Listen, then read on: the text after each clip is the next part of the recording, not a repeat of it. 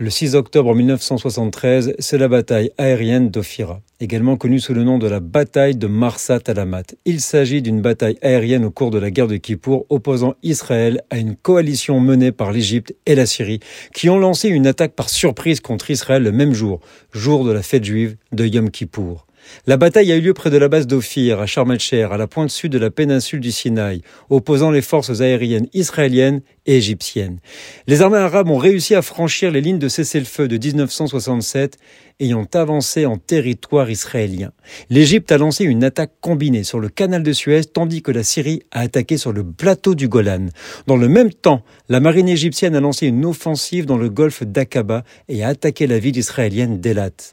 La marine israélienne a rapidement réagi pour défendre ses côtes. Elles ont engagé des navires égyptiens dans un combat acharné.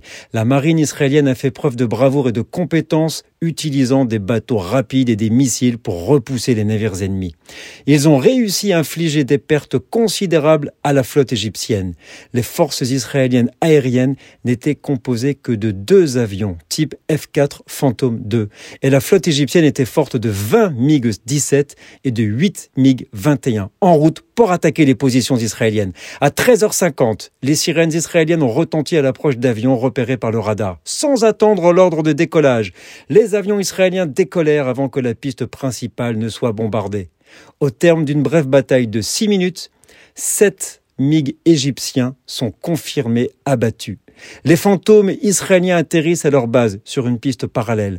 La bataille d'Ophira s'est soldée par une victoire israélienne, stoppant l'offensive navale égyptienne et préservant l'accès d'Israël à la mer Rouge.